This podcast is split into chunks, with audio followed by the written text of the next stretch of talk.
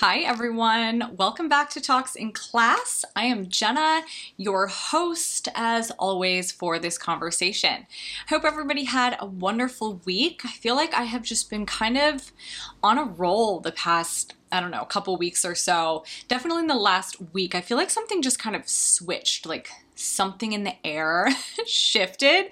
I'm feeling like all the summer excitement. I'm feeling motivated. I'm feeling ready to like get outside and do activities and just like be on the go. I, I went on like a cleaning and decorating spree over the weekend and kind of just tried to get moving on finalizing all of the details of like decorating the apartment and things like that that I was putting off since we moved to LA back in January because we were new we knew eventually we were going to switch into a different apartment so I like didn't bother. so that's fun. And you know, it's almost July. I'm going home to visit my mom in a couple weeks back in Wisconsin. So I'll be back home in the time capsule bedroom where I'm sure I will uncover some new exciting things, which I always do. We have been kind of working on going through all of the stuff in storage over the past like couple of years. My mom's lived in that house for over 30 years. So it's like, you know, the boxes in the garage, the boxes in the basement, like going through all that stuff. So I always unearth some treasures. So I'm excited uh, Uh, for that. So as always, I will start with my what good happened. This week, you know what? I had a really fun but also productive weekend. You know, those kinds of days where you just kind of let the day go where it goes. Like you you see what happens where the day takes you. And my friend and I had a day like that on Saturday. We met up in the afternoon um, just to go to a couple stores, you know, spontaneously, which is always fun. And then we were hungry, so we decided to go get a little bite to eat. And then we decided to go across town to go see my friend's new apartment and kind of like wander around that area. And then another friend called and wanted to meet up for a drink, and it was like you know, happy hour dinner time. So we went and met up with her. And it was just one of those leisurely, fun days where, you know, you don't have an agenda, you don't have anywhere to be, and you just kind of let the day guide you as it will. I love those types of days. And then on Sunday, Hubs and I did like adult stuff, like cleaning, and went to the car wash and went to Lowe's, all that, you know, boring adult stuff. But I still had time to sit in bed and watch One Tree Hill for longer than I should honestly admit. And it was just the perfect blend of fun but also productive adult stuff and relaxing that I find is just very rare in weekends in general. Before we jump into this week's topic, just a quick reminder that the pod is going to be on hiatus for the rest of the summer. The plan at this point is to be back in September. So, this is our final episode for the rest of summer vacay or vacay from the podcast, I guess I should say. And for our final episode of season one, we'll call it, I wanted to talk about something especially near and dear to my heart a topic, a time period, a cultural phenomenon, if you will, that really impacted our entire generation. And of course, I'm talking about MTV's Jersey Shore. So, before we can really talk about Jersey Shore and the impact that it had on pop culture and just young people everywhere, we need to set the scene. You know how I like to set the scene, but we need to understand what was going on at this time because it was kind of a unique time, especially for young people, I think. So Jersey Shore premiered December 2009. 2009 was just, it felt like a big transitional year, especially looking back on it now with the perspective that, you know, hindsight always brings the economy was in the toilet after the financial crisis really hit us in 2008 and you know culturally like enough time had passed after 9-11 that we were starting to see that patriotism and that sort of unity fade. It, we had gotten to the point where pop culture was starting to poke fun at the post 9-11 patriotism in a lot of satirical ways in movies and tv shows. South park and jennifer's body come to mind instantly which jennifer's body is from 2009 and that kind of optimistic, sort of self centered, unified feeling in US pop culture anyway that had really carried us through most of the 2000s was kind of gone and it was shifting. Things were shifting. People were just feeling different. You know, even as a young adult, I was still in college and I wasn't necessarily dealing with the real world quite yet, but I could feel this shift. And aesthetically, like in fashion and just visually, we were leaving the flashy, fun, kind of carefree McBling years and entering this like tacky, just full blown recession core time period that took us through most of the early 2010s. 2008 and 2009, especially, were just these kind of big departures from the classic McBling fashion, which I always think of as as embodied by brands like Juicy Couture, Von Dutch, Abercrombie and Fitch, and then like designer labels on everything. Like Louis Vuitton comes to mind because so many celebrities had, you know, the Louis Vuitton monogrammed things and just bright colors like hot pink and bright blue and yellow, orange. 2008 and 2009 took us into this like full 80s revival style, but everything just looked super cheap. And this should have been our first indication of full recession core happening.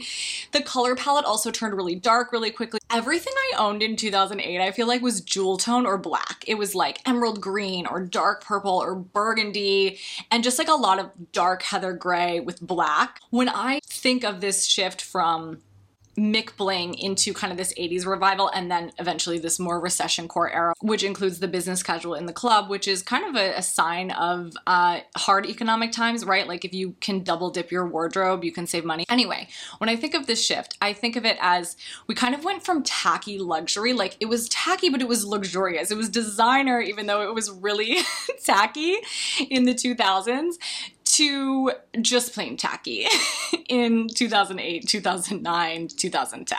We kept all the rhinestones on everything, but we lost the fun colors, we lost the designer labels because, you know, everyone was broke, so we didn't want to see people running around in Louis Vuitton monogram anymore. And if there is one cultural artifact, and I say I say that without a hint of irony at all. It is a cultural artifact of our generation. If there's one cultural artifact that just embodied this time, visually, aesthetically, but also in terms of just behavior and, and kind of general attitudes, it is Jersey Shore. There are so many iconic things from Jersey Shore that are instantly recognizable now for anyone who watched the show, and honestly, probably a lot of people who weren't even viewers of the show, but just were like alive and somewhat young and not living under a rock between, you know, 2010 and 2012. We have the duck phone. We have words like GTL and grenades. We have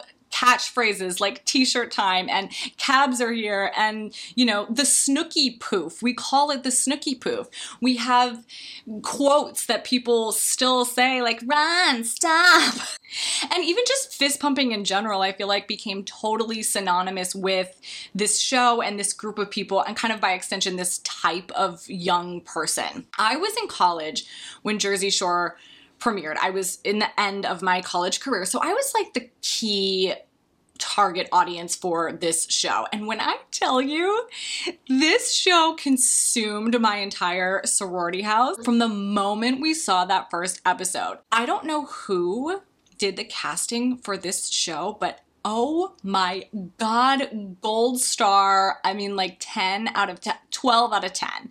How they managed to find this group of people, this group of characters, quite literally, and put them all on a TV show together that turned out as messy as it was is truly amazing. I mean, this is an act of reality TV miracle working unmatched until Lisa Vanderpump and Andy Cohen decided to make a spin off TV show about, you know, the SUR waitress who was sleeping with one of Lisa's housewives' friends' husbands. If you have not rewatched Jersey Shore in a while, I'm giving you homework right now. You don't have to do a full rewatch, that would be a large homework assignment. But go back and watch that first episode. I can still picture it so clearly in my mind. It's amazing. It's really just like on the real world back in the day, how on the first episode, it would show them all arriving to the house and kind of meeting each other and exploring the house and like feeling each other out and kind of like giving their first impressions. And then it would also cut to clips of them by themselves, kind of talking about themselves. They're back in their, their home environments, their hometowns, talking about where they're from, what they do, their relationship status, and kind of giving you a glimpse at like who they are and what kind of drama they might be bringing to the show. It's actually just like the real world, actually. It follows that exact same formula that the first episode of the real world always did. But these people, I mean, it was clear from the first moment that they were such characters. You could really tell like what type of character they were going to be from like the first moment. I mean, Angelina's opening line is I am the Kim Kardashian of Staten Island. And then we have Sam, she tells us how she's known around town as Sammi's sweetheart. Pauly shows us the tanning bed he has in his house. You know, we meet Vinny's whole family. We understand that he's like, you know, that guy. I think it's Snooki on the first episode. She like gets lost on the way there and she's like driving like a maniac. Sam literally has printed out MapQuest directions to try to get to that shore house on the first episode. So that tells you how long ago 2009 truly was. And then, of course, once they get to the house, they obviously start partying. And the guys, I think it's the very first episode, the guys bring home some girls to like take in the hot tub or whatever, and the girls get really mad. There's drama from the beginning, from episode one. Not a moment was wasted. We were hooked right away. We were just absolutely captivated by these people and this experience that they were having together. Snooki with her pickles and Pauly with his hair and Sam flat ironing her extensions and Jenny with those big fake boobs and all their nicknames. When they were casting this show, did they have a requirement that was like, if you don't have a ridiculous nickname, just don't bother applying J Wow, Snooki, the situation? Who calls themselves the situation? It was just so absolutely absurd, all of it, that you just couldn't help but watch. And if you think about it from like a cultural perspective of what was going on at the time, people were broke, they were freaked out. Young people like me, we were hearing horror stories about the job market and the economy and seeing people get laid off. We were, you know, seeing people who were a little bit older than us graduate and not find a job and living kind of this stunted adult existence because they were graduating and because they couldn't find a job, they were moving home with their parents. They were working part time jobs. They were staying in school or just going to grad school to kind of delay getting a job.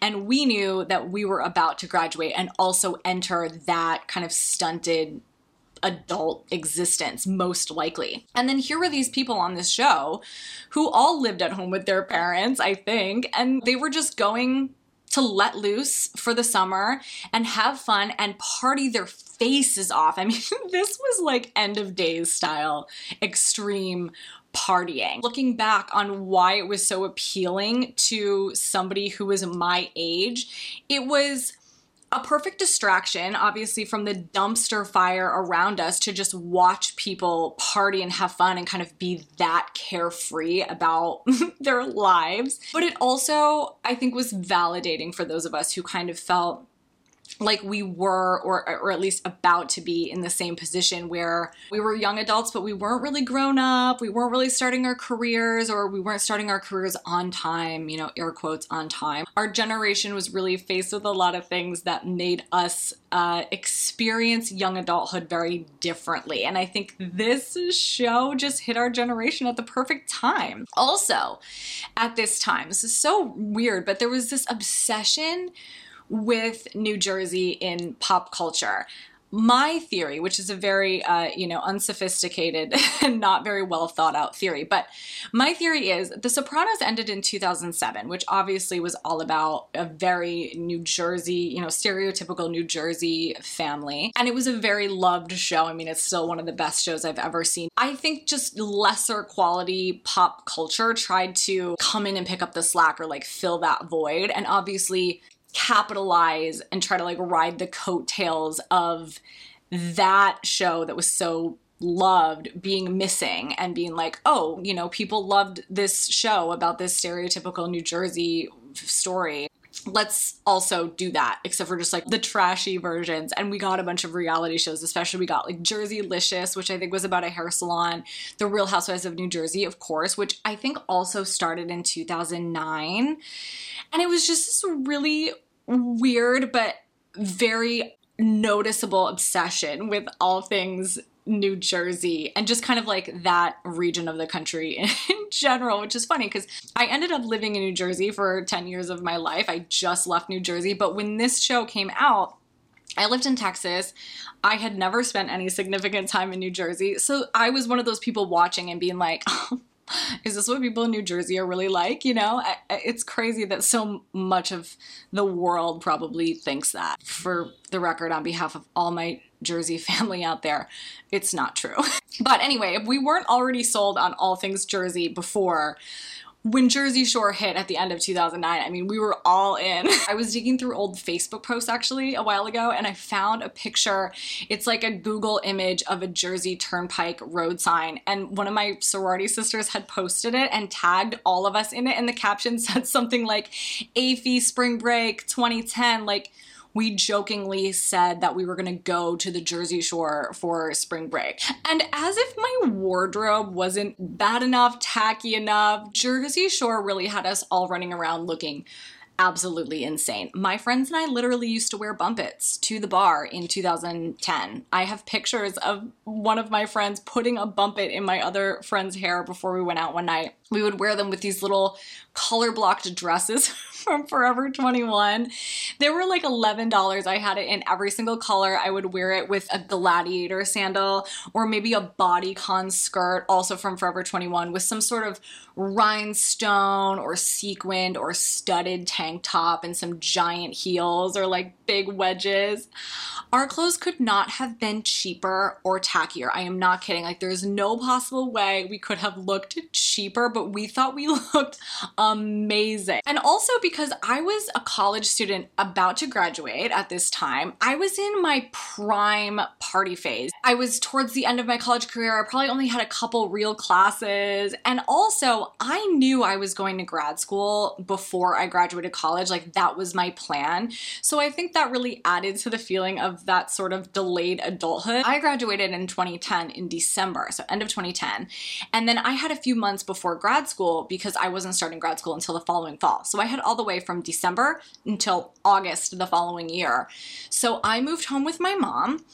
And when I say that end of 2010, well, actually, 2010 in general, through 2011, when I left for grad school, was probably the hardest I have ever partied in my entire life. Summer 2010 was especially just unhinged. This was the summer before I graduated college, so I had one semester left, but I would go home for the summers and I would live with my mom and I would work like a restaurant job. So I was home for that summer as usual, and my friends and I went out every single night. I'm truly amazed. Like, I don't know how we did it or how we survived, quite honestly. The local hometown bars, like around my hometown, really had us covered with specials. There was Taco Tuesday, where you could make your own tacos from this kind of like makeshift taco bar that was literally just ingredients set out on the bar top of this small town bar. And then there was Wing Wednesday where you could get chicken wings for really cheap and I'm sure there was some cheap drink special to accompany that. And then there was the special on Thursday where I don't I exactly remember what it was, but draft beer was super cheap. That was the thing. So we always went to this bar. And this was the specific bar where our entire friend group pretty much always hung out. And this was a group of maybe like 10, 15 people that much always together and we were always at this bar. So the bartenders obviously knew us and we would all show up on Thursday night and the bartender would put Jersey Shore on the TVs around the bar so that we could watch it at the bar as we drank our, you know, cheap draft beer, whatever the special was. I actually feel like our behavior was a little too much like the Jersey Shore that summer, also, except we were in, you know, a small town bar in rural Wisconsin instead of the Jersey Shore. But we acted like that bar was our own personal party house. The way Snooki and, and Deena would get hammered in the middle of the day and dance all by themselves at the bar, that was us at these small town bars. We'd go put Riding Solo by Jason Derulo or California Girls by Katy Perry on the little touch tunes jukebox and dance and order cherry bomb shots 10 at a time. And then the few random people who were in the bar who weren't with our friend group were probably just like, what is wrong with these people? Like, why are these people acting like this? Actually, now that I think about it, this is probably exactly why it was usually just our friend group in the bar and not a whole lot of other people. We probably scared them all away. Between our general antics and also making everyone at the bar watch Jersey Shore with sound, by the way. We had the sound on the TV at the bar. So when you walked into that bar, you would hear Jersey Shore immediately playing all around you. So this was 2010, so that would have been season two when they go to Miami. That's what we were watching at the bar. I Googled it because I was curious, and season two premiered in July, which means that MTV released season one in December of 2009 and it ran until the end of January of 2010. And then the second season was already on in July of 2010. So there was only like a six month gap. So no wonder when I think back at this time, it feels like we were always watching Jersey Shore. It, we pretty much were. It was like always on, on TV. Season three premiered in January 2011. So this was right after I had graduated college and moved home. Season three is such a good season, by the way. There's so much Ron and Sam drama. I think that's the season, it is the season where Sam and Jenny like hate each other. It's also Deena's first season, so that's the introduction to our favorite little meatball duo, Snooki and Dina, which is so fun. But anyway, I had moved home and I knew I was going to grad school the coming fall. So I had a part time job and I would substitute teach, you know, which was very much on call. It was like when they needed me. So basically, I was living like a college kid, except without the classes, like without the school part. And I lived with my mom, so I didn't have to pay rent. You know, I went to my part time job. I was a receptionist at a salon. I probably worked like, I don't, I don't even know, like four shifts a week, five maybe, but they were, it wasn't a full eight hour shift. Then I would substitute teach maybe like once or twice a week during the day. And the rest of the time, I don't know what I was doing. I guess I was watching Jersey Shore at bars. and I feel like a lot of my friends were in kind of similar situations, either just finishing school or we're still in school but we're living home to save save money, is stuff like that. Like not quite full adulthood because again, our generation just didn't really do that like a lot of generations before us. So we just went out all the time. That winter, 2011, we would go to the bars on Thursday nights for wristband night, which was where you could buy a wristband at the participating bars. And it was, I think it was still $5 at this time. And it would get you all you can drink beer and like bottom shelf liquor. All you can drink beer and cheap liquor for $5. I don't know who ever thought that that was a good idea, but naturally we went every Thursday night. We had this one bar that we would go to.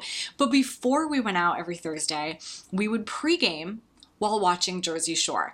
It was Jersey. It was our weekly ritual. Ritual was Jersey followed by the bar. That season's probably the last one I really watched faithfully and consistently because once I started grad school, I didn't have time for sleeping, let alone for mm-hmm. watching TV. Season four started in August 2011, which is when I started grad school. That was the season they went to Italy, which I remember bits and pieces of, but not much. I definitely didn't watch it every single week the way that I did the previous three seasons, but those first three seasons were so good. Just endless entertainment.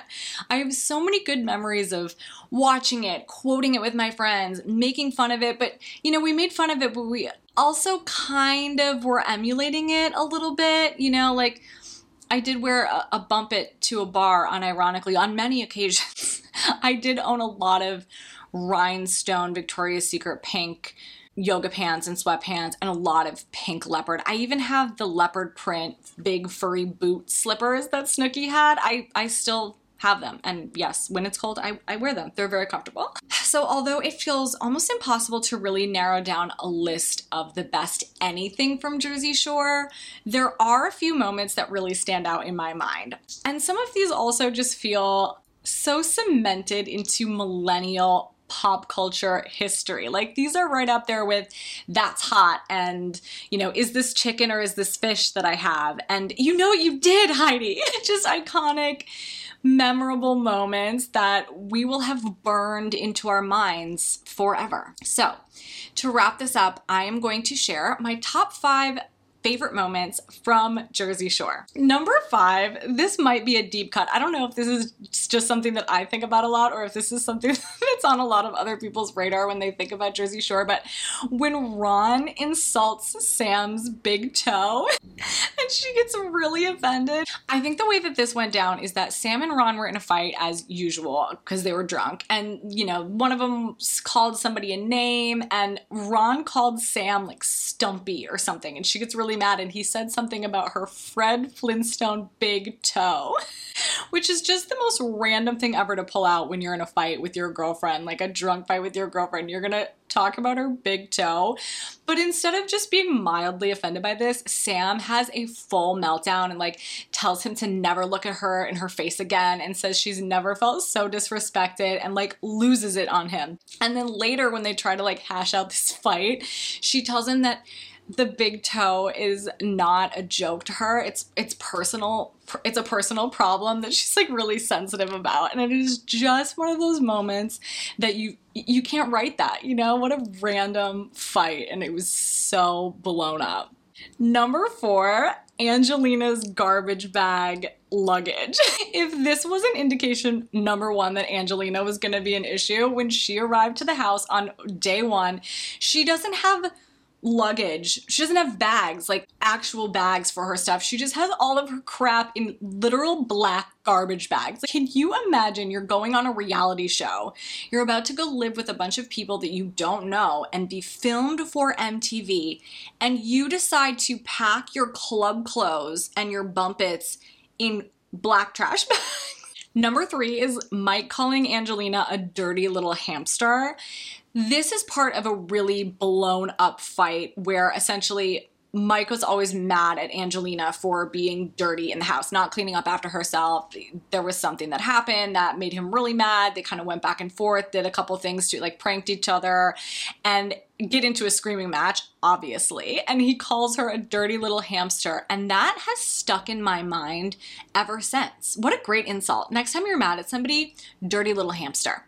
Number two, so iconic, Snooki getting arrested while searching for the beach. I think this is probably one of the most referenced and most quoted parts of Jersey Jersey Shore, especially when it comes to Snooki, her getting so drunk that she didn't know where the beach was while walking on the boardwalk next to the beach. I'm really curious, actually. I usually don't like to know the behind the scenes of reality shows because I just like to pretend like it's real or just ignore the fact that I know it's not. But I am actually really curious how much truth there was to this scene because it did seem so absurd. Like, I'm not sure how drunk I would have to be to be walking on a boardwalk next to the beach and not know where the beach was. And then she gets arrested, which, you know, not great for Snooks. And number one, my favorite moment from all of Jersey Shore, and what I think of instantly whenever I think of Jersey Shore, the note, Jenny and Snooki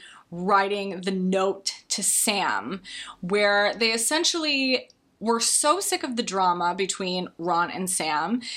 And instead of going to Sam directly to tell them the information that they knew about Ron and his infidelities. They decide to go to like an internet cafe, which again, sign of the times, an internet cafe where you pay to use a public computer and type an anonymous letter to Sam telling her that uh, Ron had been unfaithful. It was big drama and also just totally petty behavior. But you know what? That's why we watched the show for really silly, petty, dramatic, and kind of outlandish, crazy behavior. Like, who would do this? This is something middle school girls would do. But we were watching this go down on Jersey Shore, and you know what? I ate it all up. I ate up every moment of it.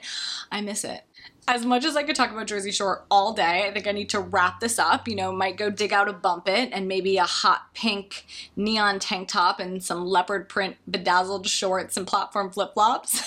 put it on just for old time's sake. But I hope you all enjoyed this episode. What a fun conversation.